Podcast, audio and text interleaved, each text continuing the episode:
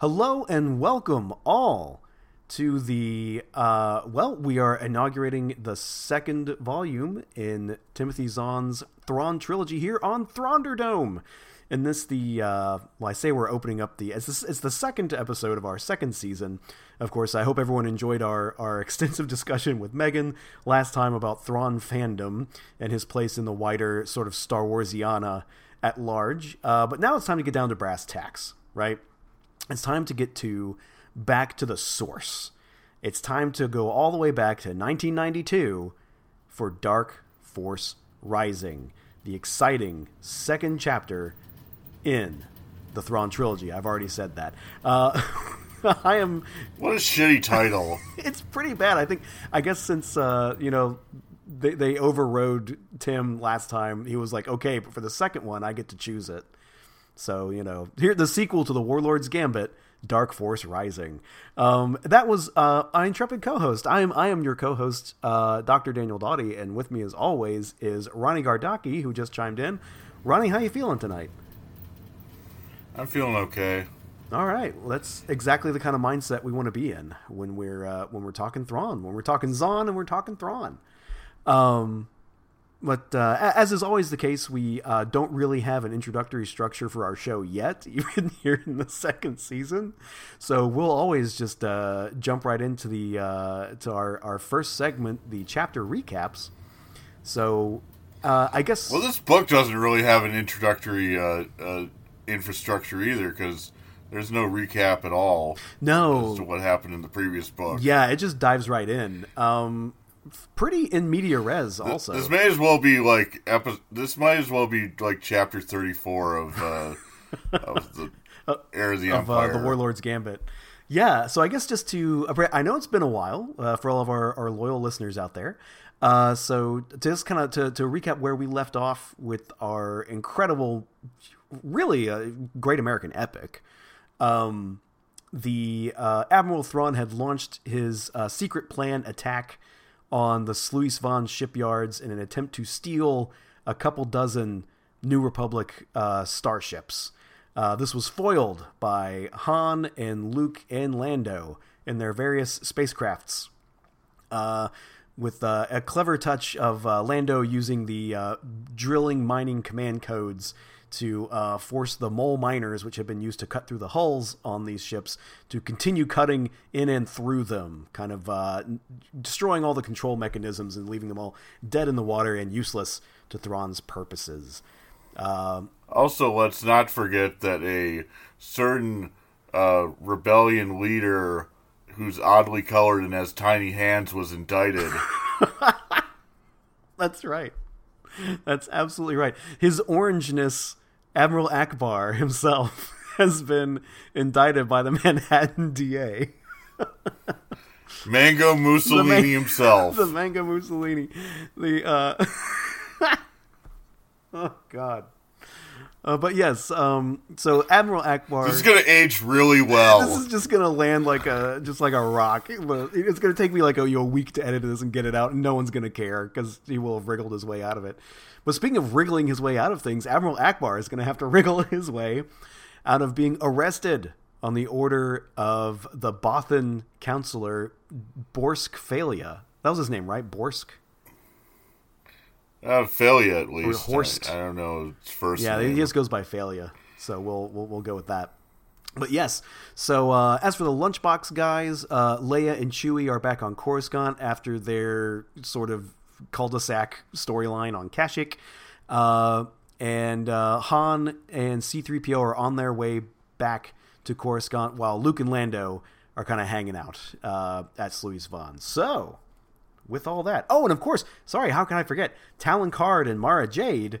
Of course, uh, with uh, Thrawn now being fully aware of all of the various tricks Karrde had been playing on him, Karrde knows that it's time to uh, to pull the plug on summer camp and beat cheeks to one of his other hidey holes. So uh, that's where that's where sort of they left off. Oh yeah, and Joruus C'baoth is still uh, fucking off in Jomark.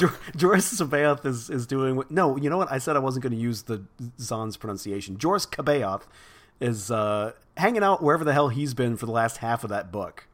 uh, on Jomark. Yeah, well, we'll get to we'll get to C'baoth actually within within these first uh, few chapters. So we're doing the first three chapters of Dark Force Rising. So how do we? And, and I just want to say with the first uh, the first line of the the first uh, chapter of the book, you already have something that really clanged in my estimation, which is the first line of the book is directly ahead. The star was a marble-sized yellow orange ball. Its intensity moderated by its distance and by the viewport's automatic sunscreens. Now, I think when you call something marble-sized, you're supposed to assume that it's a ball. That's a good point. I don't really think of like ah the the triangle was marble sized. Yeah. Because because why else would you use the term marble? Right, right. I I uh, I'm with you. That was it was also kind of oddly passive. I don't know. I feel like the star was a marble. Just name it. Just say like uh, I don't know. I don't know. It, and then after the first paragraph, there's like the last dawn that someone that, that forest would ever see, which is like really grim and out of place with the rest of the book. And also a sentence fragment. That's not. Yes. That's not a. That's that's not an actual complete sentence. I if really Betsy fell down on the job. I feel like Betsy was probably busy with her new baby by the time by the time she got this manuscript, and we're only on the first. It was paragraph. probably fucking fucking wine o'clock with Betsy. oh no, Betsy's a good mom. Betsy's a good mom. Yeah, and good moms drink, which is what I've been uh, socially conditioned to understand. so, leaving leaving aside Ronnie's uh, uh, Clockwork Orange style social conditioning to accept mom drinking, um, but yes, we're we're we're here. We're opening up with uh, with a star destroyer. Uh, so the typical Zonian respect for the source material. And I would like to announce to you, Ronnie, and, and all of our listeners that my spell check now recognizes the word Zonian, so it doesn't flag it for spell check. so, oh, that's just terrific. Isn't that great? I really feel great about all the choices I've made in my life. Um, but Pellaeon is uh, observing the planet Myrkr, which we know, of course, is the uh, where Talon Karrde had his outfit and the source of the Ysalamiri furry salamanders who suppress the Force um, as the dawn approaches, and there's a they're, they're monitoring to launch an operation against Talon Karrde's abandoned uh, summer camp compound. Um, Thrawn is uh, rather stonily silent, watching the computer status readouts, and it's making everyone nervous. Uh, Pellaeon kind of slowly glances over because they're kind of you know waiting for him to give the word. They don't know why he's waiting. Um, and uh, Pellaeon thinks that maybe he wasn't noticed when he looked over there, but but I mean, shrewd, a typically shrewd Admiral Thrawn sees that and surmises that he's wondering, you know, he's wondering why the attack's being delayed.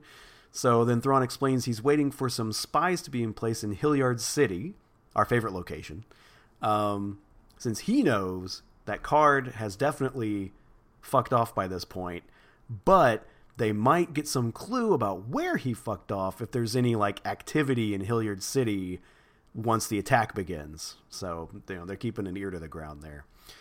Um, so they have this whole ground attack with a bunch of uh, AT-ATs and AT-STs converging on the compound, but it's kind of being treated more as a training exercise since they know that no one's really going to be there. But all this is about kind of like, you know, because Thrawn's he's he's got a bunch of country bumpkins that he's scooped up you know, in the outer rim. They're not really a, a, trained fighting force, so this is kind of an opportunity to have a little training exercise. Um, it's spring training for the Empire. Exactly, it is. It is spring training. These are uh, the the roughest greenhorns you ever saw, but they, buddy, they got raw talent. Uh, but uh, Thrawn is interesting. He's he's pretty bullish about everything, considering the uh, the disastrous failure at, at the Sluis Van shipyards as he says, uh, quote, with Mount Tantiss and our late Emperor's collection of Spaarti cylinders in our hands, the initiative is ours once again. So, you know, he's he's not too fussed about having missed out on capturing 40 new starships. Uh, the attack on the summer camp turns up about as expected. They don't find anyone there. Uh, all of the kind of sensitive material has been purged from the whatever computers are left there. But uh, they're still sending a message to Talon Karrde that he's not off the hook. So the uh, the the ground forces begin systematically destroying the uh, the compound. But uh, then we uh, take a take a little step back and we're switch over to Mara Jade. Uh, as the point of view character here. She's on the Wild Karrde with, of course, Talon Karrde and the whole card crew. I think Aves and Chin are both there as well.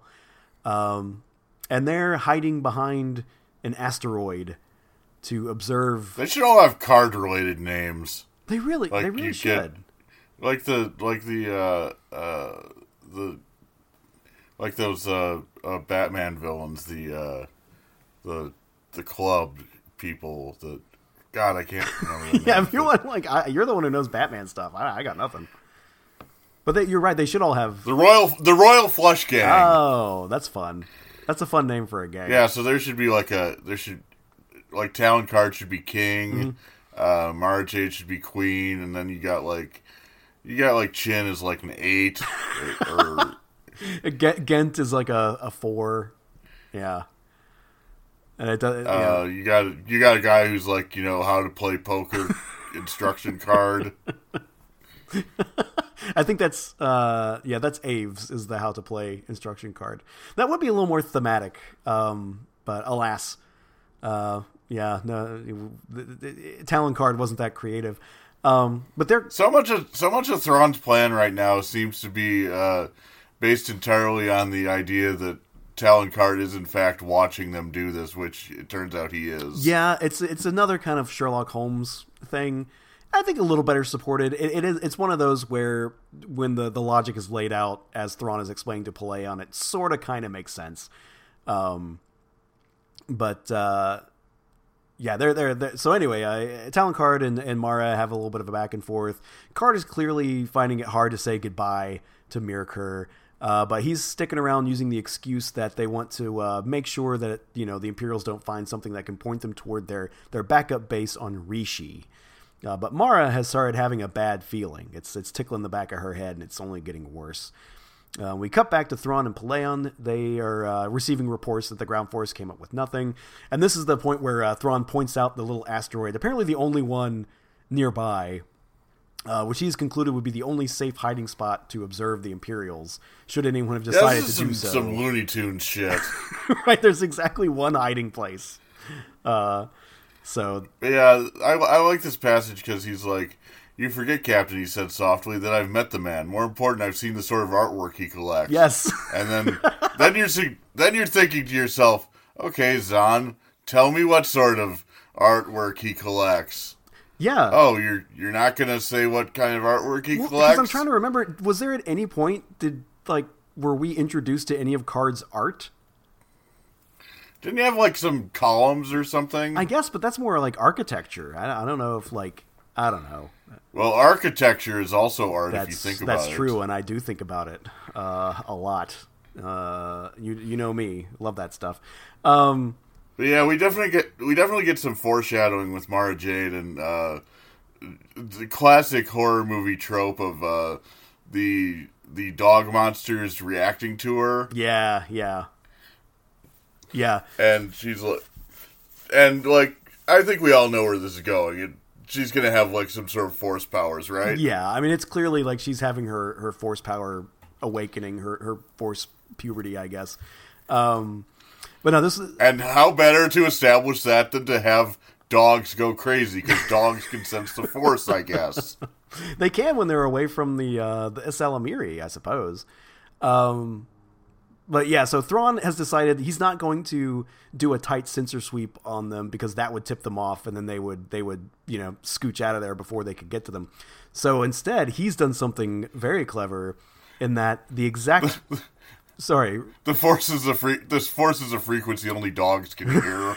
that would make as much sense as anything. Sorry, I- sorry. I'll let you continue. No, no, yeah. So, um, so Thrawn uh, very cleverly, when he uh, transmitted the orders for the ground attack to begin, he also transmitted some orders out into the fleet, the rest of the fleet, to send an interdictor cruiser to those coordinates of the uh, the asteroid to trap whoever was there. Right? If you remember from uh, the last novel, an interdictor cruiser is something that was invented for the RPG, and we were supposed to know what it was. But it's a, a starship that can can pop in and generate a planetary mass gravity field which prevents a starship from jumping into hyperspace. So they're going to have. I don't know how much uh, post production you want to do, Daniel, but if you could like add in the Beavis and Butthead laugh every time you say interdictor, I think uh, the listeners would appreciate it. Um, they might. Uh, I I don't know if I respect the listeners enough to put that much work into it, but we'll see. I don't know if someone sends me a nice email, maybe I'll do it. Uh, but so the idea here, of course, is that the trap is already set for whoever is behind that asteroid, if there is anyone there. Um, so, but yeah, Mara's getting skittish. Uh, Sturm and Drang are are howling at the moon about uh, about her feeling skittish.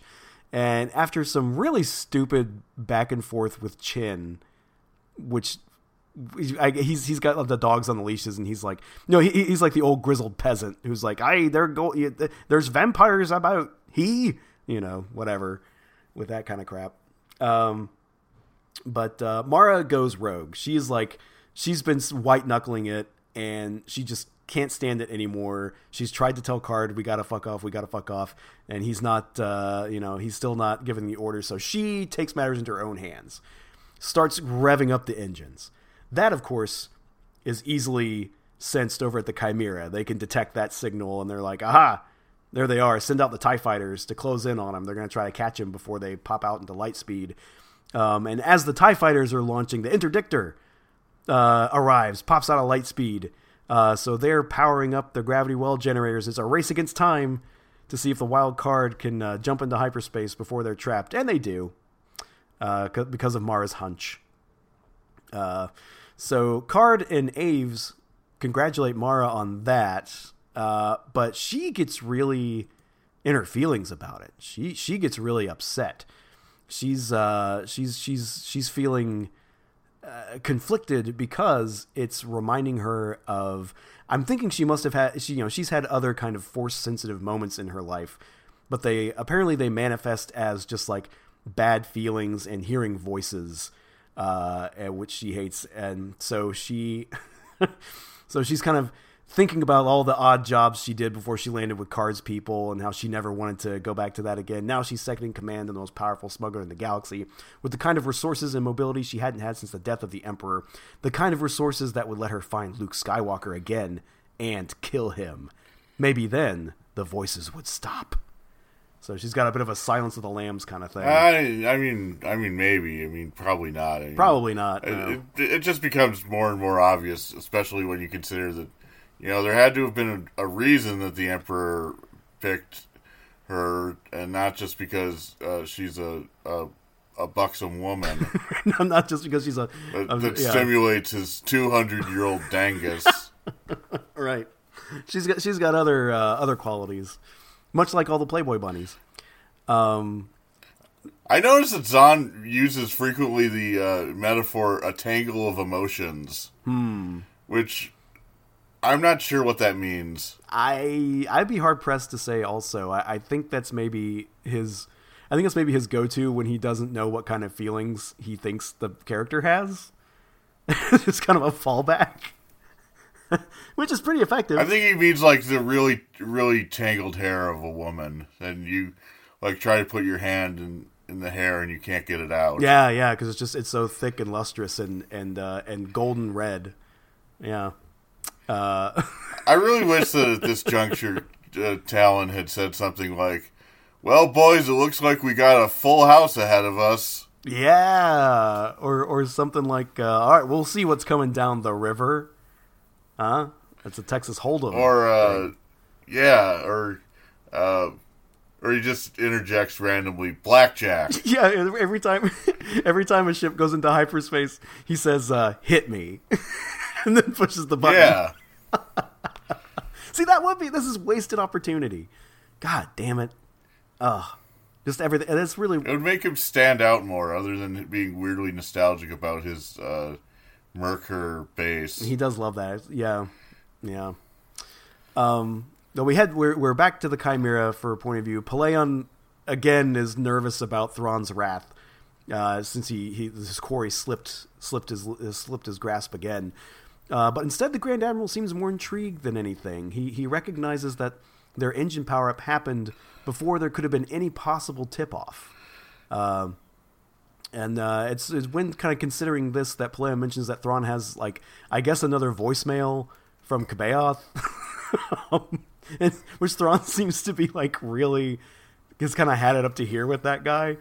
Um, is it, I think I think uh, Zahn has had it up to here with uh, Joruus C'baoth. well, we get a little bit more of him. Uh, actually, at the end of this, at the we end of this get chapter, we do Yeah. get a bit of him later, and it's really weird. Yeah, yeah, yeah, we'll- yeah. Well, we're- touch on that when we get Yeah, there. But but right now, as you said, uh, he's really just treating it like a oh this fucking guy again, right, right. just filling my inbox with nonsense. It's, there's literally the line, I suppose there will be no shutting him up until he gets what he wants. which is, I think, uh, uh, uncharacteristically exasperated of Admiral Thrawn, which I guess is kind of a nice touch. It shows that, you know, C'baoth is more than a match for him, just in, in the sense of being truly very annoying. I, I just like how Pellaeon goes. I have explained it to him, sir, numerous times. His reply is always that Skywalker is going to show up, and then he demands to know when you're going to get around to delivering Skywalker's sister to him. I just love that he keeps calling like, "Oh, where's Skywalker, dude? Come on!" Oh, we got we actually uh, we have a little tidbit here, which I actually didn't notice until I was like looking at the uh, my ebook right here. Uh, the uh, so Thrawn is saying the next time C'baoth calls, you may inform him that the Tanaab operation will be his last for the immediate future. Skywalker isn't likely to make it to Jomark for at least two more weeks. The little pot of political confusion we've stirred up in the Rebellion High Command should occupy him at least that long. So is that the first indication we have that uh, Fey'lya is an actual agent of Imperial interests here? I think we're supposed to assume that. We're supposed to think at least like they're doing what the FBI does to like activist groups where they Oh like, yeah, yeah. get somebody like accusing somebody else of being a, a informant. Right. Yeah, yeah, they're going into Fed jacket uh, everybody, and uh, yeah, there's that fun document from COINTELPRO, which is like a list of things to do to derail meetings, and uh, Which I'm sure Timothy Zahn consulted. he, he must have, yes. Well, you know, I mean, Timothy Zahn, he was, uh, you know, uh, he, he- he was, uh, maybe he was like Jim Kramer. Maybe he was in the Spartacus League back in college. Maybe he was like a weird trot or a college Maoist. So he got really upset about uh, COINTELPRO. Pellaeon has this like weird, uh, weird uh, thing about the Noghri that uh, I'm not sure what to make of. Yeah, yeah. Because he's like, uh, does that mean you'll be taking the Noghri off the job, sir? That's right, because he said, I'm going you to take a problem a, with that, Captain? He, he, yeah, he says, uh, you may inform him, C'baoth, that from now on I'll be taking a personal hand in that matter. So he's like, yeah, he's taking the Noghri off the job. and that the Noghri have never liked it leaving a mission uncompleted. Yeah. I'm just imagining like they would have hated the war in Afghanistan. they really would have had a bad time. The the Noghri get uh, blue balls when they when they can't kidnap the person they were told to. Uh, yeah, it, it, it's yeah. Pellaeon says here, dude, says, "Do you have a problem with that, Captain?" He says, "No, sir. May I respectfully remind the Grand Admiral?" Like, I don't know, man. Pellaeon, you're kind of I don't know, been a little jumped up there. I'd watch it if I were you.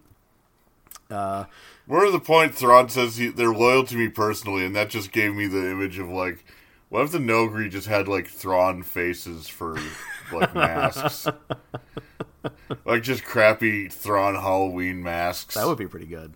I, I do like that. Uh, in any case, uh, so they kind of wrap up their their their task at Myrkr is completed.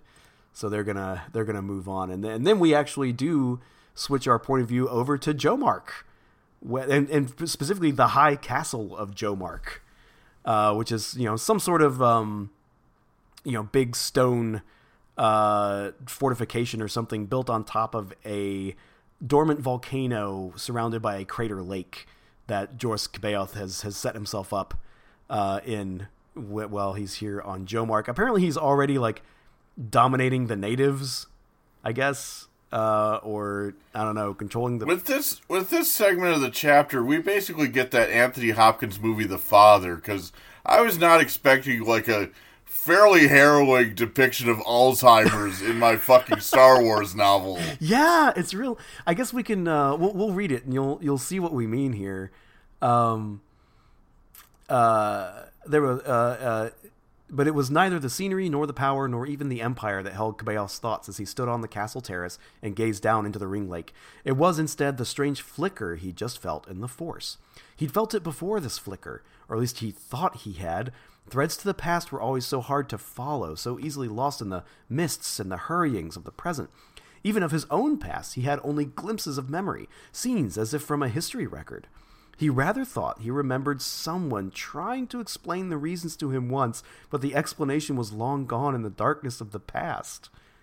It is really sad. Like he's like what the fuck? he's devoid of and I wonder like I guess this is part of like being a clone. It must be, right? Like he somehow like had improperly the, like the memories were improperly transmitted to his brain or something. So he only like halfway accesses them but I hadn't really considered that. Like, yeah, that that ends up being like a, a kind of like dementia or Alzheimer's status, which is really sad to think about. You have this, this uh, extremely powerful. And we've been razzing on this, and we've been razzing on this guy for like the entire series. it turns out he's severely neurologically impaired. Being this, yeah, just being this crazy old man, and now it's like, now it's like give that man the best best actor Oscar. yeah. So that's a, it is a strange touch, and I, am wondering if the uh, the flickers he's feeling is Mara's Force Awakening. I guess uh, you know, but the, but if he can feel that all the way on Jomark, it does make you wonder. Like, what was it like when all the when there were a bunch of Jedi's all around the place? Could they all feel each other and where they were in the galaxy and pinging each other's flickers? I mean, I don't know. Maybe it was like the the Jedi version of a hanky code or something. it could be. I was thinking maybe it would be like I guess it would be like you know the difference between like standing in a in a in a big like a dance hall with a bunch of people talking or whatever. Like there's a murmur, but you can't pick out any one voice. Versus well, when there's only three Jedi's in the galaxy, you're gonna feel it when one of them has an episode. It was probably like Cerebro with the, the X Men movies, where you see like this whole uh, th- this whole map of people, and then you see all these bright lights yeah. Uh, signifying like mutants, or in this case, uh, force sensitive peoples. Yeah. Uh, but yeah, this is a really depressing way to, to end chapter one. yeah, with it turns out George C'baoth, the, the the wild and crazy wizard, is actually just losing, literally losing his mind. Um, so that's fun to uh, fun to consider. And then it's and then it's, and then it's sort of like, wow, Thrawn, you're you're basing your plan on a guy who literally can't remember anything. Yeah, and yeah. Is, and is like and is like running off the fumes of the of recognizing the force. It does seem like it's not in keeping with Thrawn's kind of punctilious method. it seems like kind of yeah, it's a roll I, of I, dice. I, we don't do a whole lot of speculation on this uh, podcast about what happens in the future of the book. Yeah, uh, but I I think that maybe we'll get a situation where like Thrawn doesn't know that uh, Joruus C'baoth is out to lunch as to the extent that he is. Like he sort of assumes that he's, you know, not as crazy as and and demented as he actually is. Right, right, right. And that'll that'll fuck up his plans to some degree. Yeah, Th- Thrawn is under the impression that he's crazy as a regular rat and not as crazy as a shithouse rat. Yes, exactly. Yeah, yeah. Well, with that, we move on to chapter two with everyone's favorite, Wedge Antilles. That's right. We're checking up with the Lunchbox guys and the I guess the uh, the the Hemi Lunchbox guys when it comes to Wedge. He's not really a Lunchbox guy, but he hangs out with Lunchbox guys. Um, He's like waves three to five of the uh, Star Wars action figures. yes, he's he's he's he's in there with with Yak Face. Um, so uh, no, he's he's way above. He's Yak above Face. Yak Face. Okay, all right. That's that's all right. All right, all right. We'll, we'll I mean, he has a name for one thing. He's not Yak Face. That's a good point. That, that's a very good. point. I mean, I I give you credit if if if uh, Wedge was named like you know white guy. he, he's just named British dude who hangs around. Um, but no, he has a first name and a last name. That's true. That's true. His first name is a simple machine, and his last name is a chain of islands. Pretty fun. Yes. Yeah. That's like uh, inclined plane Solomons. There, I just made up a, a starfighter name, uh, a starfighter pilot name. but um, so anyway, so we're kind of checking up. He, he's talking with Luke. He's been wrangling with the the uh, the, the shipyards there at Sluis Van. They're all still there. Um, of course, it's a massive disaster zone after the battle. Wedge has been trying to get Luke's X-wing kind of bumped up the uh, repair priorities, but uh, that's not been going well because, of course, it's just you know one guy's spaceship. Although it is like the one guy who's the most famous guy in the galaxy. So yeah, but apparently because he has like retired from the military, uh, he doesn't he get doesn't priority anymore. yeah, yeah. He, Th- This this chapter really like slows things down. Like uh like Zahn is really feeling like the the 300 some pages he gets in this uh in this instance. it's it is a strange yeah it's like a well it's a side quest which i guess we'll we'll, we'll explain what's happening here um, han and the falcon are already on their way back to coruscant to intervene in the Ackbar flap uh, lando is likewise kind of down the priority list for medical attention so he's still smarting from his blaster wound he got down in Yeah, my note City. here is uh my note here is Lando Calrissian, Canadian healthcare question mark. death panels worth considering um, but not only is he Lando Calrissian died after after waiting 6 months for an optional treatment. just sitting there while the gangrene gets worse and worse on his blaster wound. Um, but not only is he smarting from being hit by a laser ray, he's also smarting because of his damn business. See, he'd been stockpiling Hafredium, uh, in both kind of betting that prices would go up and also to make prices go up by keeping his stock off the market till he was ready to ready to sell. Uh, so it's looking like he's going to be out a couple hundred thousand. Uh, so he's not happy about that. Uh, but Luke has some good news. Uh, thanks to it's just so funny. Like thanks to the fact that all of the ships at the Sluis Van yards that were attempted to be hijacked by the mole miners were New Republic ships. It should be uh, a minor bureaucratic whatever to get the mole miners back, so they don't have to go through the Sluis Van people. So Lando is really happy about that. What a weird aside. Just you could definitely leave that out. Um, This is the writing of a man who knows he's guaranteed a third book. yeah. Uh, Speaking of speaking of weird asides, there's this moment where Wedge like offers uh, Wedge like offers his uh, X-wing to Luke, yeah. but Luke uh, Luke uh, doesn't take him up on it because he he uh, knows that if this transaction happens, that Wedge could be uh, court-martialed for handing it over to a civilian, and that would just piss off the Bothans even more. It's like Right. it's like when it's like when your your friend tries to help you out. It's like you know, uh, see, see, uh, see, you're having trouble with your ex girlfriend. Uh, why don't we just uh, burn her car up? And uh, you're like, I, I appreciate your your desire to help, but I don't think your I I think your priorities are misplaced. Yeah, I really don't think that's gonna that's gonna help us out here.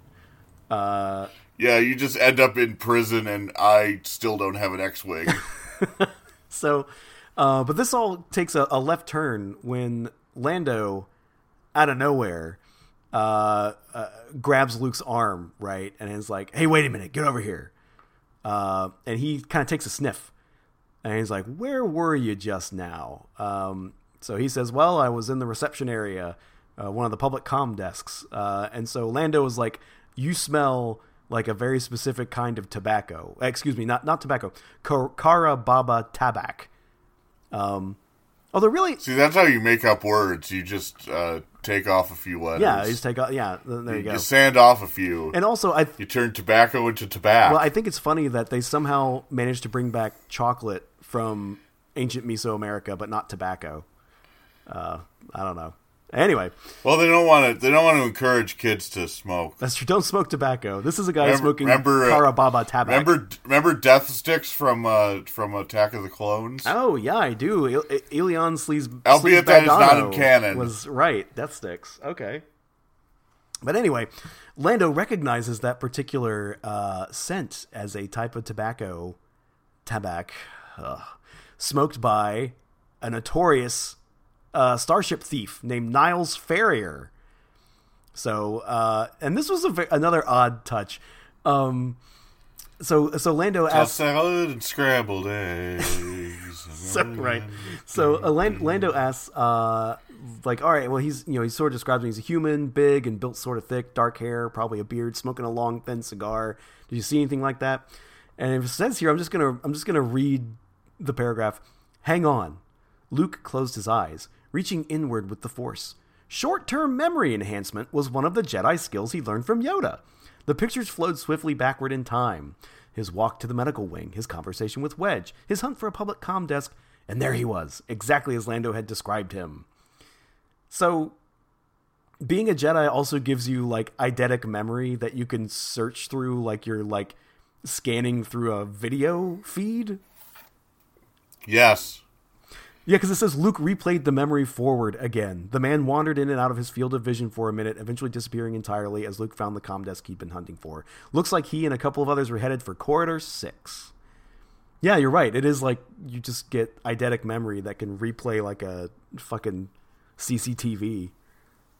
Luke wasted his time by chopping and screwing his memories for his own amusement. Um, so they uh, they they they get up and they punch up a, a station schematic to uh, get down to corridor six, right? So they're gonna because Lando's like, we gotta check out what's going on here. Um, and that, this is again, this is this weird side quest. They go, they confront Ferrier, has a little gang with him, including like a weird alien that looks like just like a shadow. Uh, that is a little odd, but Luke gets out the uh, the lightsaber. He he deflects a few blaster bolts. They kind of recognize that like there's there's not really you know they they nothing to do with blasters, so they begin to parley. And I thought this was funny that, uh, that Lando describes. He says here, "This is Lando Calrissian. Listen, if you want to keep your pal here in one piece, you'd better call him off. This is Luke Skywalker, Jedi Knight, the guy who took down Darth Vader." Which is a really There's another there's another great Lando line where he describes something as this is vintage Ferrier, all right. Yeah. So this is like One of his favorite tricks is to fizzle, fiddle work orders to route everyone out of the area he wants to. yeah, Yep, vintage Ferrier. vintage Ferrier. Yeah, this is kind of scum of the galaxy that Lando knows from previous kind of operations. Uh, but yeah, apparently he sliced into the network to give uh, work orders to the workers to just leave that area so he could steal some uh, some starships. Um, so they kind of shake him down basically for for a little information and those slicer access codes in exchange for turning a blind eye at having caught him red-handed attempting to steal some New Republic ships, and also tipping him off that like, hey, I know about there's this pirate operation on whatever that you can go. Maybe you can get a few starships over there. Um, and then they use those stolen sli- those slicer access codes that they got to plant false work orders for the repairing workers to then work on Luke's X-wing to get him out of there sooner. Um, and that's the end of the chapter. it's a very odd aside. I, I think what's really odd is that they establish a Shadow Man, and and I don't know what the point is. yeah, they establish the Shadow Man, and it's treated like this. Like I don't know, maybe that's a Chekhov's gun that's going to go off later. But yeah, it's it's it's set up a lot, and then it just comes down to like, okay, now that we've had this, It's like if it's like if they introduced Roger Rabbit in in a, in the in the book, and he just never showed up again. and I think it's really Okay, so apparently cartoons exist. Yeah. Well, I think it's really funny that there's this whole episode is as far as I can tell from the standpoint of like what Zahn was trying to get done was to make sure Luke's repairs got bumped up the priority chain. Like it solved that problem. Which I guess. I guess, which you also could have done, but just like saying like, oh yeah, the Sluis Van people were really happy that the Death Star blew up, so they're like, sure, Luke Skywalker, anything for you. I mean, I think if nothing else, this is evidence that to be a sci-fi writer, to be a successful sci-fi writer, you have to be fixated on the weirdest fucking shit. And I think that's probably true as a, as a as a devotee of the of the genre, and especially its kind of weirder uh, aspects. You've got to like, you got to like think differently than most people. Yeah, I think that's fair. You have to think differently at most people, and you have to like the things that you think like, okay, well, I got to explain how this happened, otherwise, no one's gonna believe it. it. is going to be a little off. They're just built differently than the rest of us. They are, and, and we thank them for their service. And I, I enjoy reading the corpus of literature that they've created for me. It's terrific. yeah, they're the real heroes. They're the of, real heroes. uh, Let's give it up for science fiction writers. Uh, you know, Yeah, you just fuck the fuck the troops. the real troops are the are the science fiction writers. the real troops are the science fiction writers uh, who go, who go to all all 500 cons that they have every year in Tampa. Um. anyway, so that Okay, so so uh, so chapter one is about Thrawn and, and Karrde, and chapter two is about Luke and Lando. Yes. So that leaves us with chapter three being about Han and Leia. That's exactly Right? right. Yes. Uh, and we have a beautiful. I have a, I have an extended quotation because we get a good deep dive into Han Solo's droidist bigotry right off the bat with oh chapter yeah, that's, three. I, I put that in my notes too. so I have the, I have the whole quotation here. So we're uh, the Millennium Falcon is kind of auguring in to land at the Imperial Palace uh, landing pads, so that he's getting his clearance. He's cleared for Pad Eight, uh, and Leia, Counselor Organa Solo will meet you at the pad. You know, so Han Solo is like, okay, he's easing the ship down, um, and sort of you know he's he's in a bad mood, and and part of that is because of uh, well, it's because of his company. Um, uh, because his company on the whole trip has been C3PO. And we get this wonderful paragraph here, and I'm just going to read it in its entirety. He'd never liked droids much. He'd used them occasionally, but never more than he'd absolutely had to.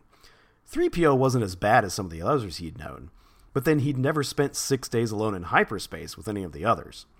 He'd tried, he really had, if for no other reason than that Leia rather liked 3PO and would have wanted them to get along. The first day out from Sluis Van, he'd let 3PO sit up front in the cockpit with him, enduring the droid's prissy voice and trying valiantly to hold something resembling a real conversation with him.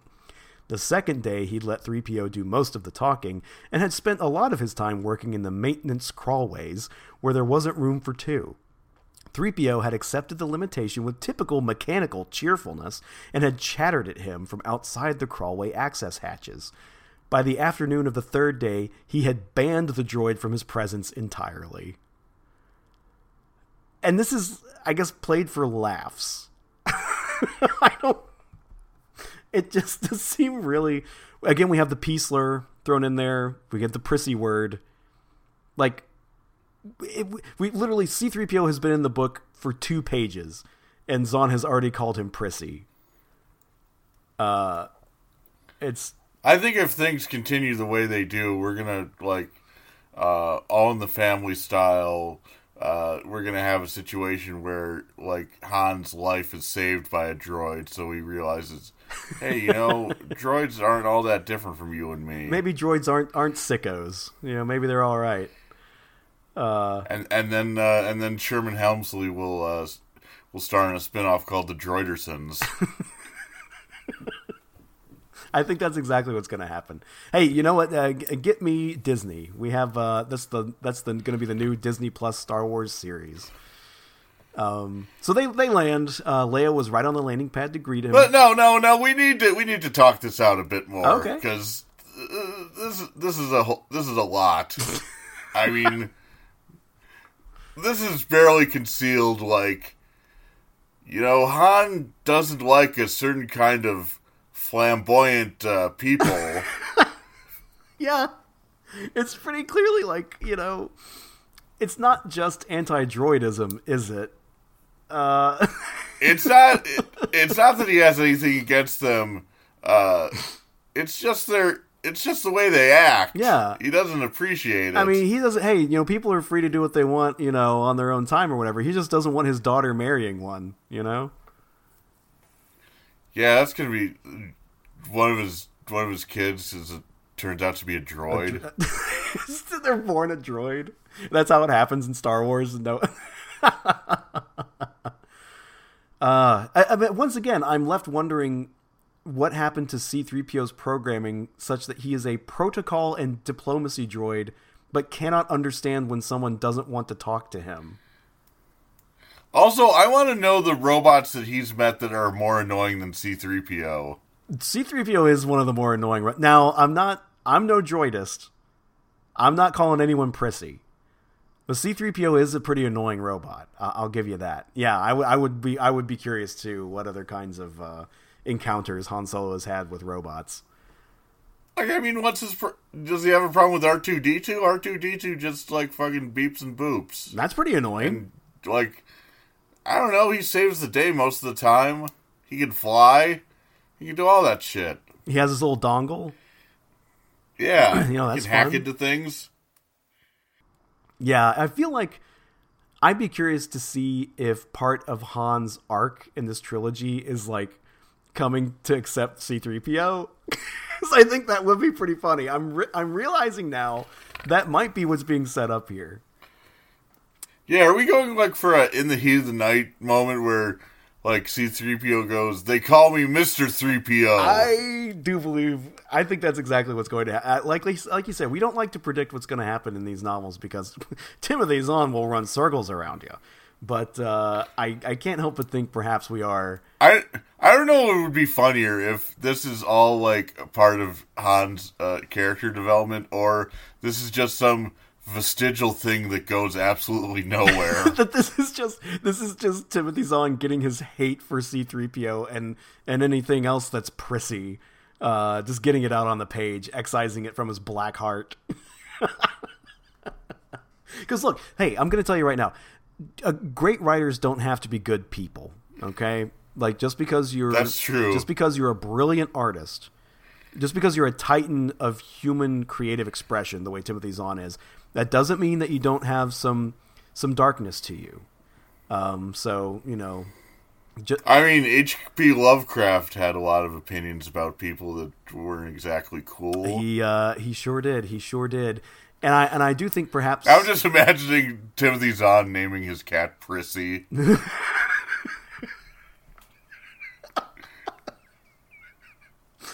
oh boy. but,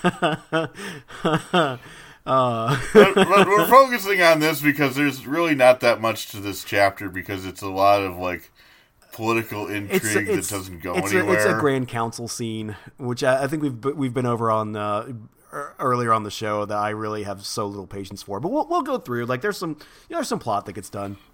Um, there's there's a bit of plot, a dollop of plot. There's a, Uh, a, a dollop of plot there just for flavor. Um, I do like that uh, Leia greets Han by saying, "Thank the Force you're back," which is lame. Um, but if we do have a line here that Han notices the increasingly prominent bulge of her belly. Thank God Timothy Zahn remembered that Leia is pregnant. Uh, because that has been iffy a lot of the time. And I thought this was really weird that so Chewie just gets a hey Chewie, like not even like a hug or anything, with like some life mate. Oh, he's a guy. He's known the guy for so long. You, it's like kind of unspoken. I guess so, You know? but like I feel really bad for Chewie because like. Like this is you know Han is his like you know his his his best friend and life bond mate, you know right now. But his childhood friend died in his arms just a couple days ago. that happens all the time on Kashyyyk. I guess it happens all the time in a Star War. You know, I mean, that's you know they don't call it Star Peace, so you gotta accept your losses. Um, Leia feels That's true. They don't call it. they Star don't call it Peace. Star Peace. Uh, so Leia fills Han in on uh, Borsk doings. Uh, apparently, he's playing it cool after that initial arrest. Apparently, this was pretty funny. Apparently, what got Ackbar nailed was that uh, there was some bank malfeasance, and there was a huge chunk of cash deposited in his account the morning of the Sluis Van attack. Um, so this, plus the fact that Ackbar had been the one to order the various New Republic ships to go be refitted at Sluis Van all in one place, um, are the kind of the pillars of Fey'lya's accusations. And then Le- Leia gives. And he paid off a porn star. Am I right, Ah, people, folks? I'm saying that's right. Ackbar with his tiny hands, his tiny orange hands, His little doll hands. his little doll hands, and his oh, and his fake hair over his bald head. Oh, and then and then it's like you know, uh, Borsk Fey'lya is like I told all y'all motherfuckers, and it gets increasingly AAVE and becomes really uncomfortable. Borsk has a podcast called uh, Mothma. She wrote Yeah. about all of, tracking Admiral Ackbar's uh, malfeasances. But actually, in this in this chapter, we learn a lot about the Mon Calamari people, which I found actually kind of interesting. Yeah, uh, it was a cool touch. We'll we'll, we'll get to that later when uh, there's a visit to to Ackbar in his uh, in his house arrest. Um, but Leia is gives Han the bad news that you know they're they're walking off the uh, the pad there, and he's expected in council chambers right away to be debriefed because he's apparently the first guy to come back from Sluis Van. So they got to talk to him right away. Um, so we go and we have a council scene of, uh, you know, Han comes into a room and he's sat down. He, uh, it, it, it was a little odd. Like he, he says his first thing is says like, "Hey, you want me sworn in or anything?" And then Mon Mothma's like, "No, we just want to ask you what happened, please, in your own words." You know, or, or, or whatever. So he he gives him the rundown. Um, of you know the events as he saw it. He gives them the gist and then kind of steals himself to defend their actions, you know, frying the control systems of 40 capital ships. And he tries to get ahead of it by apologizing before anyone has ever asked him about it, which I thought was a weird. That's just, that's not a very Han thing to do, to preemptively apologize. Uh, but uh, in any case, But really, the, the the most important thing in this whole debriefing segment is that Han lets it slip that there's a Grand Admiral running the Empire right now. yeah, and everyone gasps. which is a which is a shock to everyone because they're like, "Hey, we have we have a list here of twelve Grand Admirals, and they're all dead or whatever." yeah, or, yeah, yeah. Well, or in prison. I don't know. yeah, it's a weird, it's a weird touch that everyone gets kind of like, uh, like oh, you know, oh my, ah. Uh, but he describes this Grand Admiral that he had, uh, you know, light blue skin, bluish black hair, and eyes that glowed red. And everyone's a little, you know, kind of not quite buying it because the Emperor didn't like non-humans. So, you know, who's this guy? What's this guy? I do like the suggestion that he he might be part human because he says he wasn't human, at least not completely. So it's like maybe you know a chiss fucked a human somewhere down the line. Yeah, it might be like in Star Trek where everyone can just kind of fertilize each other for some Yeah. reason. I know they have that they have that next generation episode where like it turns out that like life all across the galaxy was seeded by a progenitor race, but that still doesn't account for like the 4 billion years of independent evolution that Cardassians and Klingons and humans would have had. I also I also like the phrase "roughly human build." yes. You know, it, it's got the build of a human, the, the classic human Classic build. human, you know, like a human build. Uh, Very odd, odd all around. Um The the classic human build of uh, Danny DeVito. the classic human build of Yao Ming. Yes. but so uh, so they kind of they kind of cut off that this particular scene in a very weird way like the, the the way it like goes is like okay mom also was asking a few questions and then she looked at Han then turned and nodded at Leia. Counselor Organa Solo. You may begin the questioning. And and then the next line is Admiral Ackbar's high domed salmon colored head bent slightly to the side, his huge round eyes swiveling in their sockets, and a calamarian gesture Leia couldn't recall ever having seen before. So, like, I was reading this in my ebook edition. There's not really, any, there's just a paragraph break there. There's not any kind of like, you know, asterisks or anything like indicating that we have changed scene or location. So I was really confused for a second until I realized that like oh, like when they said Counselor Organa Solo, you may begin the questioning, was their fade out from the council scene, which is an odd choice to go out on. There's there's something about that whole uh, uh, passage that you know how like they're they're changing all those Roald Dahl books to like be more culturally sensitive Sure. for the 21st century. Yeah. I'm like there's something about the way they describe like Admiral Ackbar's features, and it's like they'd probably like make the more culturally sensitive if they re-release this book. Do you think high domed salmon colored head? This seems like oddly racist against the Mon Calamari people. Admiral Ackbar's high domed mango Mussolini head bent slightly to the side. uh, yeah, I- guess it is a little. Well, you know, I mean, they're they're recalling the uh, you know the the the features of Calamarians. Um, so they uh, this That is seafood freak, Admiral Ackbar. so they're they're talking with uh, Ackbar. They just apparently just filled him in on on the fact that their Grand Admiral was there. So it was a, a Grand Admiral. Ackbar said at last, his voice sounding even more gravelly than usual. An Imperial Grand Admiral. Yes, that would indeed explain a great many things. What it? What is this? What is the magical aspect of a Grand Admiral that explains anything of what's going on? I'm just imagining the the fucking uh, monorail class and grand equals Big. big, Admiral admiral, equals equals, admiral. admiral. Yeah, and there's just some, like there's I, I and, speak, and speaking of which, I do like the, the brief moment where Fail, Fey'lya assumes that uh, that the Grand Admiral uh, position is self imposed. Right like it was some it kind was- of like generalissimo. It was just some regular admiral or, or Yeah. uh, leftover Moff trying to rally the remains of the empire around him.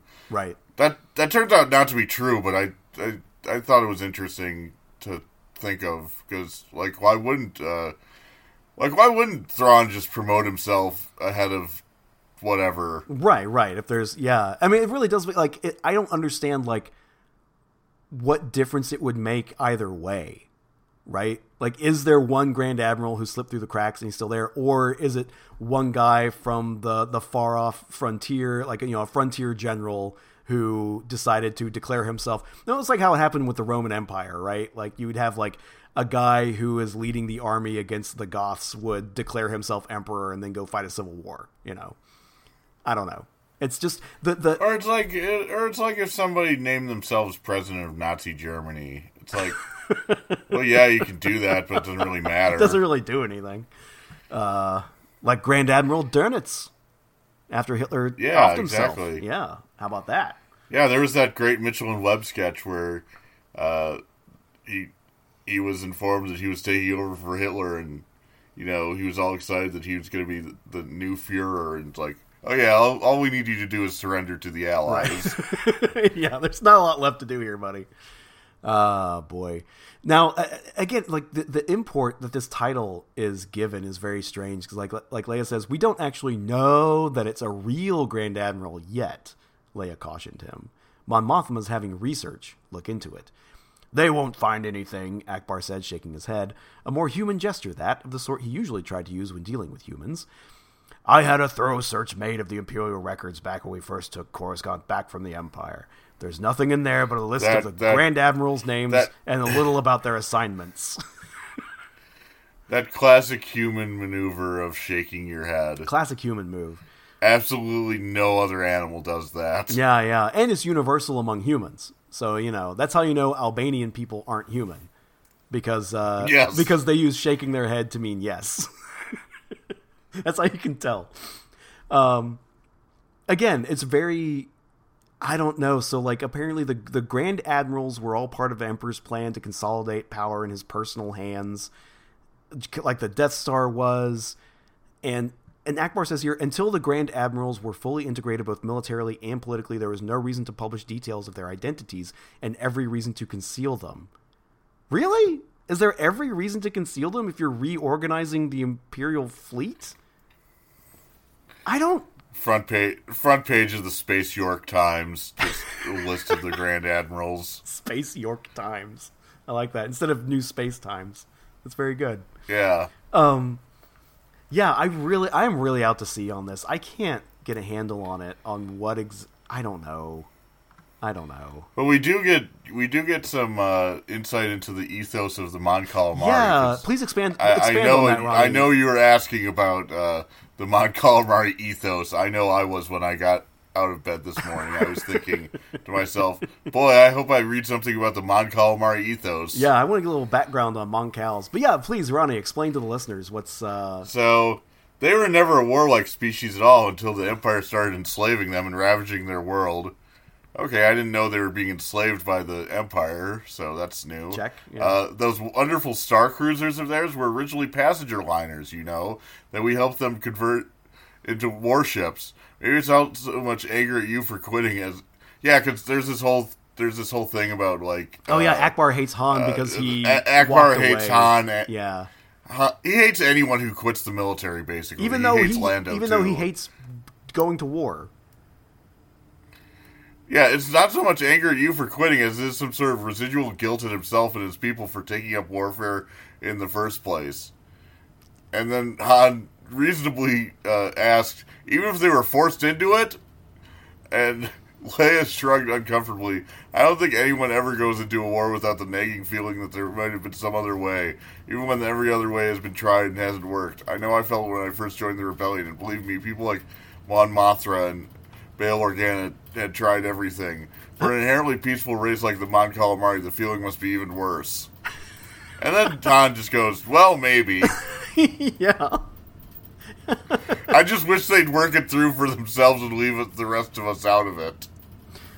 I, I, I, uh, yeah, it's a, it's an odd. I mean, I will say I did like that kind of insight into the Mon Cal and like what they're doing there, you know, to begin with. Um, that and I can kind of see that. Yeah, I, I, I like it. I like it too. It's just odd. Yeah, it's uh, especially like yeah the way the way Han the, the way that's packaged around explaining why Admiral Ackbar thinks Han is selfish or something is is very strange. Um, but hey, that's that's how it is with a writer like Zahn. You know, like you have uh, you'll have an interesting insight or little piece of the the setting, you know, done in a very awkward, weird way, and that's part of his artistry and part of what makes this all so compelling. Um, And this is really where the Star Wars uh, chronology really fucks them because, Yeah. like this all takes place over like twenty years yeah, or so, and it's like that's not really enough for like a completely peaceful race to forced into war to like develop this sort of complex about themselves. Yeah, and even then, like, I don't know if like, so the Mon Calamari, like Admiral Ackbar as a character, is only introduced in Return of the Jedi. Like, I mean, it's even conceivable that the Mon Calamari weren't part of the Rebel Alliance until after the events of Empire Strikes Back to begin with. But you know, again, I don't know. I don't know.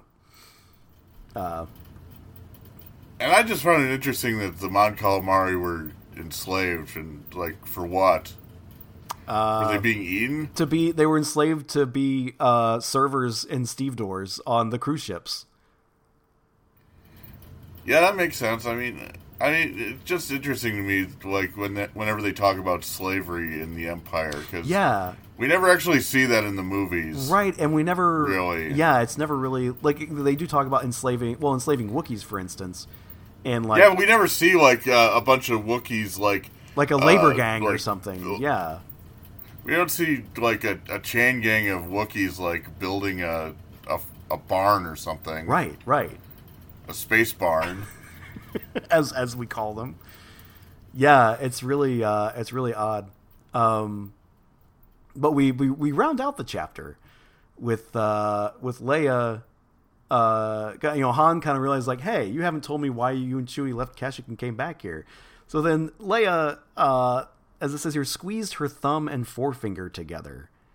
I guess that's her "I'm nervous" gesture. Uh, but she she eventually she knew she would have to tell Han about the deal she'd made with the Noghri commando Khabarakh. But walking down a public corridor of the Imperial Palace wasn't the place for that kind of discussion. I Leia, you might maybe you should find a quiet spot to fully explain this. I don't think kicking the can down the road is the way to go with your husband. with the deal you made with the horrible needle toothed monster. Uh but it says like uh, it didn't seem any point in staying. She told him there was another attack. there what? Well, relax. We fought it off. She soothed him, and I've made arrangements that should keep me safe at least for the next couple of weeks. I'll tell you about it later when we're someplace more secure. Uh, she could feel his eyes boring into her. that was, I, I think that's actually an appropriate response from Han. I, I, I, I was right there, but he kind of acquiesces, just like, okay, well, all right. And, uh, you know, Leia shivered, focusing on the sense of the twins she carried within her, so potentially strong in the Force, and yet so utterly helpless. And that's the, yeah, I mean they're they're they're fetuses. they're they're, they're so- babies. Yeah, but that's the end of the chapter. So, yeah, we've we've reintroduced all of our uh, kind of main characters and their and their various threads. Um, this felt awkward somehow, and I don't I can't quite put my finger on it. If like, did we have Stockholm syndrome while we were reading Heir to the Empire, and like it felt more fluid as it went on, but now that we've had a break from Zahn's prose, it doesn't feel quite as fluid, or it doesn't feel quite as put together. I don't know. I think there were some good things in this in these uh, in these chapters, and some not so good things. Yeah. I mean, I I think the problem is like he he's not really doing the in, the introductory chapters of a new book. He's doing like the further chapters of a book he already started. Yeah, So there's very little exposition as to like who these characters are and what they've been doing. I mean, we get a little bit of that in chapter one where uh, Pellaeon remarks about uh, how Thrawn is. he doesn't have a temper like uh, Darth Vader, and he he's uh, you know calm and and and even uh, keeled. right, Uh, right. but other than that, like it, it's like if you if you asked me what Luke had been up to in the previous book based on these three chapters, I would be like, I I don't know what the fuck he was up to. He- he- I guess he I guess he fucked up his X wing at some he point. fucked up his X-wing, and that's really all we know. Yeah, it is. It is a bit weird. Like, there's no like.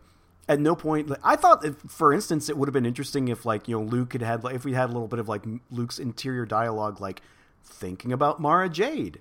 Did he feel the flicker in the Force when Mara had her thing, or is that just a C'baoth thing, or is that that might not be related at all? I don't know, but like, it would have been like you know, because they had their little moment, and Luke has you know googly eyes for her clearly. Like I think that would have you know I would have tied it back to some of the characters. I, I I anticipate we'll have to have something like that coming up.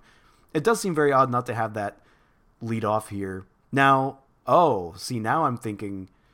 So do you remember in the in the in the notes uh, of Heir to the Empire, the 20th anniversary edition, where Betsy has that note talking about how Zahn was originally going to end Heir to the Empire with the fight in Hyllyard City instead of the attack on Sluis Van. Yeah? yes, Maybe these ring so strange as first chapters in the second novel because they were never intended to be the first chapters in the second novel. that's always possible. Yeah, I'm just kind of discovering this as I say it. I think that might explain a little bit of it. But I, I'm with you. Like, there's, I, I see a lot of potential in where this is going. Like, clearly they're setting up. You know, there's going to be a, a, a tense standoff and, and a potential like kind of a real breaking point to be had with the Noghri coming up. Uh, they'll be, you know, they're they're disappointed and disaffected, having been taken off the task, and they're going to learn all about Queen Darth Vader. So that that could be interesting coming up. But um, and of course we'll uh, hopefully we'll get more C'baoth, uh, uh, sort of in you know the the the, the still Alice style portrait of a of a an elderly Jedi falling apart. so All of a sudden, I miss my grandma. uh, I'm thinking about all the the people I've known in my life who started having a lot of neurological difficulties toward toward the end, and how that was kind of part of how And they weren't even they weren't even clones that wanted to harvest babies for the force. That's right. It's just people who had started to go before they had their time to go. Um, anyway, so but I am looking forward to continuing. This was really. Um, I, I, I'm I'm glad to be back in the saddle. I'm glad to be talking about it with you, Ronnie. I, I uh, it's it's it's been a minute, but I think you know I think we get back in the groove. I am a little disappointed, of course. I I did my searching.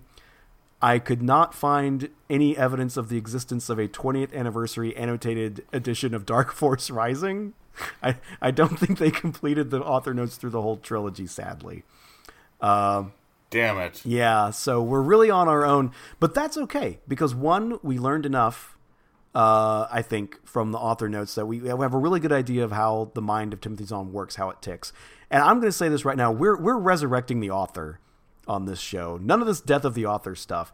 This book can only be interpreted through a personal understanding of Timothy Zahn's psychology. So that's what we'll be we'll be reaching for. Um, but with that, we'll close the chapter recap segment of the show and get on to the main event. We're going to get on to what people are really here for, which is, of course, uh, our Thunderdome tradition of uh, having a segment on the show every episode, or rather, rather every regular episode, we'll say, maybe not some of the bonuses or special episodes, where uh, your hosts, myself and Ronnie, will pit our gigantic throbbing brains against one another in a titanic clash of perspicacity and intellectuality uh, that we call Into the Thrawnderdome. That's right, it's our famous debate segment. Uh, and kicking off the first debate for this second season of Thrawnderdome featuring Dark Force Rising. Uh, Ronnie, what is our topic today? It's uh, Spider Man versus Man Spider. All right. This is one where I feel I'm going to be out of my depth. Can I take the Spider Man position? Yes, I'm feeling charitable. thank, thank you for that. Thank you. Um, I do think, though, to get some added context and kind of help order my thoughts, I'm going to let you have the first opening remarks. Okay. So, Man Spider is a character within the Spider Man mythos of what happens when Spider Man's spider DNA, his radioactive spider DNA, becomes dominant over his human DNA. And I've shown Daniel a picture of what Man Spider looks like. He's he's got a huge spider head. He's got uh, he's got eight arms, mm-hmm. and he's he's just ripping out of his costume. Yeah, he's wearing a and, costume uh, for some reason. Well, yeah, because he's he's transformed into Man Spider while he was being Spider Man. Oh, so this is Peter Parker transformed. Yes. Into the Man Spider. Okay. All right. Yeah. Okay. It, it was most famously adapted in a uh, in the '90s Spider-Man cartoon, uh, Neogenic Nightmare. Okay. Was the uh, storyline uh, plotline name because he was becoming more spider than man and ultimately uh, he just had to take a bunch of uh, serums uh, to to keep himself from becoming a monster. Uh, perhaps a uh, a child's uh, version of uh, addressing the uh, the AIDS crisis. Uh, Potentially, possibly. I, I, death of the author, so it could be. Now, my my argument for for Man Spider over Spider Man uh, is is pretty simple. It, uh, Spider Man is a bitch, and Man Spider looks cool. Man Spider is a Chad. Uh, yes. Okay, so that's uh, so so the battle lines are drawn. Um, the battle lines are Thrawn. the battle lines are Zahn here on Thunderdome. Okay, so Man Spider, Spider Man two sides of the same coin. Since of course the man spider is a transformation of the Spider Man. But here's here's something here's something to consider. Um, for for for thousands of years, the great philosophers have asked the question, "What is a man?" Uh, or as they would say it in their in their uh, ancient language, uh, "Qua hu- humani tas qua anthropos, they would say to one another, stroking their beards in the in the uh, the bright Aegean sun there around the Mediterranean. Uh, and to this extent, I would I would say perhaps a spider man is a fuller being than a man spider, the bestial man spider, the uh, the chaos dragon man spider. I think what you have here really is the classic matchup, the uh, the Jungian self versus the shadow self, as so expertly discussed by Dr. Jordan Peterson, an inspiration to the show. Uh, one of the reasons we got into podcasting. Um, but rather, so instead, uh, the, the the the thing to grasp then is the, inside every man is a monster. So really, by saying that Man Spider is superior to Spider Man, uh, you could say that uh, every man is his own man spider. Thank you. Yeah, and the man spider is cooler than the man. I think this I mean, is. Who would you rather? Who would you rather be, Mister Hyde or Doctor Jekyll? Easy. You want to be Mister Hyde he's because cool. He just, he's got muscles and he's he doesn't and, give a fuck. Uh, yeah, he's, he's out getting drunk. He's he's mean to ladies. Doctor Jekyll's just just frittering about, like worrying about uh, about taking serums and shit. Yeah, yeah, he's all worried about serums. Man Spider doesn't give a shit about serums. He doesn't give a fuck. It's true. Um, no, I, well, I'm, I'm reminded now. One of my, uh, I'm not a huge Batman guy, but I did watch the Batman animated series in the '90s, and one of my favorite episodes of that one was the Man Bat. I thought that was pretty cool when Batman fought the Man Bat, and um, I, yeah, that, that, was, that was a good episode. yeah, and those Man Bat's a pretty interesting character. Right, right. I, I really I enjoyed that. Um, and I guess this seems like kind of similar, except that it's you know the Doctor Jekyll, Mister Hyde thing. So, uh, ooh, It, it would be as if it would be if Batman became the Right, turned Bat, into the Man Bat. Man Bat being a separate character. right, right, right, right, right, right, right, right, right, right, right, right. Ronnie, I'm going to go ahead and uh, I'm going to do something unprecedented in Thunderdome history. Something unprecedented, and I feel very sporting of me. I'm going to concede. I Spider Man is a bitch. Spider so yeah. Spider Man is a bitch. Also, there's like I don't even know. There's like five different Spider Mans now. Is that what they're yeah, they went all woke with it. They went, they went woke and have a bunch of them. I don't know. My my kid is is very impressed with Spider Man stuff right now. Uh, she I guess she picked That's it up. that's that inspired this subject because uh, I actually got her a, a, a Spider Man uh, like a big uh, original Spider Man. Yeah, a, a Peter Parker Spider Man little plushie guy, which was very sweet and very cute. And thank you so much, Ronnie. Uh, she really loved it. Her her face just lit right up. Um, so I, I'm gonna have to say, due to my dearth of Spider Man knowledge, I can't reach too deep to counter your arguments. I really enjoyed the Man Bat character on Batman the Animated Series. I don't have a leg to stand on. Uh, I'm I'm tapping my gavel. Man Spider superior to Spider Man. Yeah, where's where's my Man Spider movie, Sony? Yeah, into the Man Spider Verse.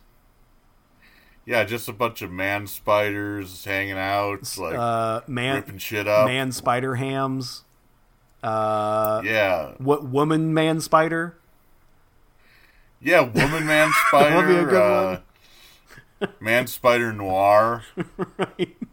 Puerto Rican The, man the spider. possibilities they're, the possibilities are endless. Yeah, I mean, Sony, if you want to get in touch with uh, us, you know, you know where to find our, our contact. that's exactly right. In fact, I guess I should tell the listeners uh, if you want to reach out and uh, and get in contact with us, the uh, you can uh, you can email us at thrawnderdomepod at gmail.com.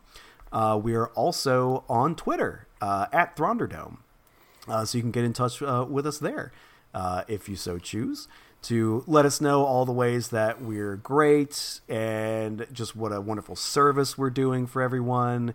How we're really respecting the legacy of George Lucas and Timothy Zahn, you know that kind of stuff. Feel free to drop us a line, and uh, and we'll we'll happily respond. Uh, but I think uh, I think with that, Ronnie, we can we can wrap it up for today. I feel really good. I'm, I'm looking forward to seeing what uh, Timothy Zahn has up his sleeve. I'm looking I'm looking forward to seeing what cards are up Timothy Zahn's sleeve in Dark Force Rising. Uh, if if there's any indication, he's got a couple jokers up in there. Uh, I tell you what, uh, I I I uh, I um, fuck, I can't think of a joke to make about Jax. There's not really a lot to say about Jax. That's true. I mean, you could go like the cra- the Uh, crass route of like jacking off or something, but I don't want to do that. I don't want to lower the timbre of the show. Uh, Jax the uh, the Mortal Kombat character. Okay, that's a good. That's a good. Yeah, like- uh, that's a good one. Ooh, how about Jack's the fast food franchise, uh, which is only located in Central Alabama, but they're really good. See, you you could just make you could just be making that up, and I have no way of proving or disproving you. No, they have a really great fried bologna biscuit on their breakfast menu. Again, you could just be filling the listeners' heads with lies. Well, uh, listeners, Is- if you, if you are in uh, the state of Alabama, uh, please check out your local Jacks. Uh, they're terrific, uh, and uh, you, uh, enjoy enjoy a fried And bologna. listeners, if you're in, in Alabama, how are you listening to this podcast through a tin can? All right, let's. This is not the time to get into my internet connection problems. We're trying to wrap up the show. Anyway, thank you so much. Yeah, for, let's just say we had a bit of recording issues uh, prior to prior to the the podcast start because a certain someone didn't have internet in the 21st century. Look, I'm. I can't go. I can't go into this right now. And also, you're you're ruining the movie magic by letting people pass the curtain. So uh, before you can ruin any more secrets of how we make the sausage, oh, Jax also has a really good sausage biscuit. Before we can let you ruin any more of that, it's time to uh, to bid all the listeners adieu, and we will see y'all next time for chapters four, five, and six of Dark Force Rising. Okay, good night.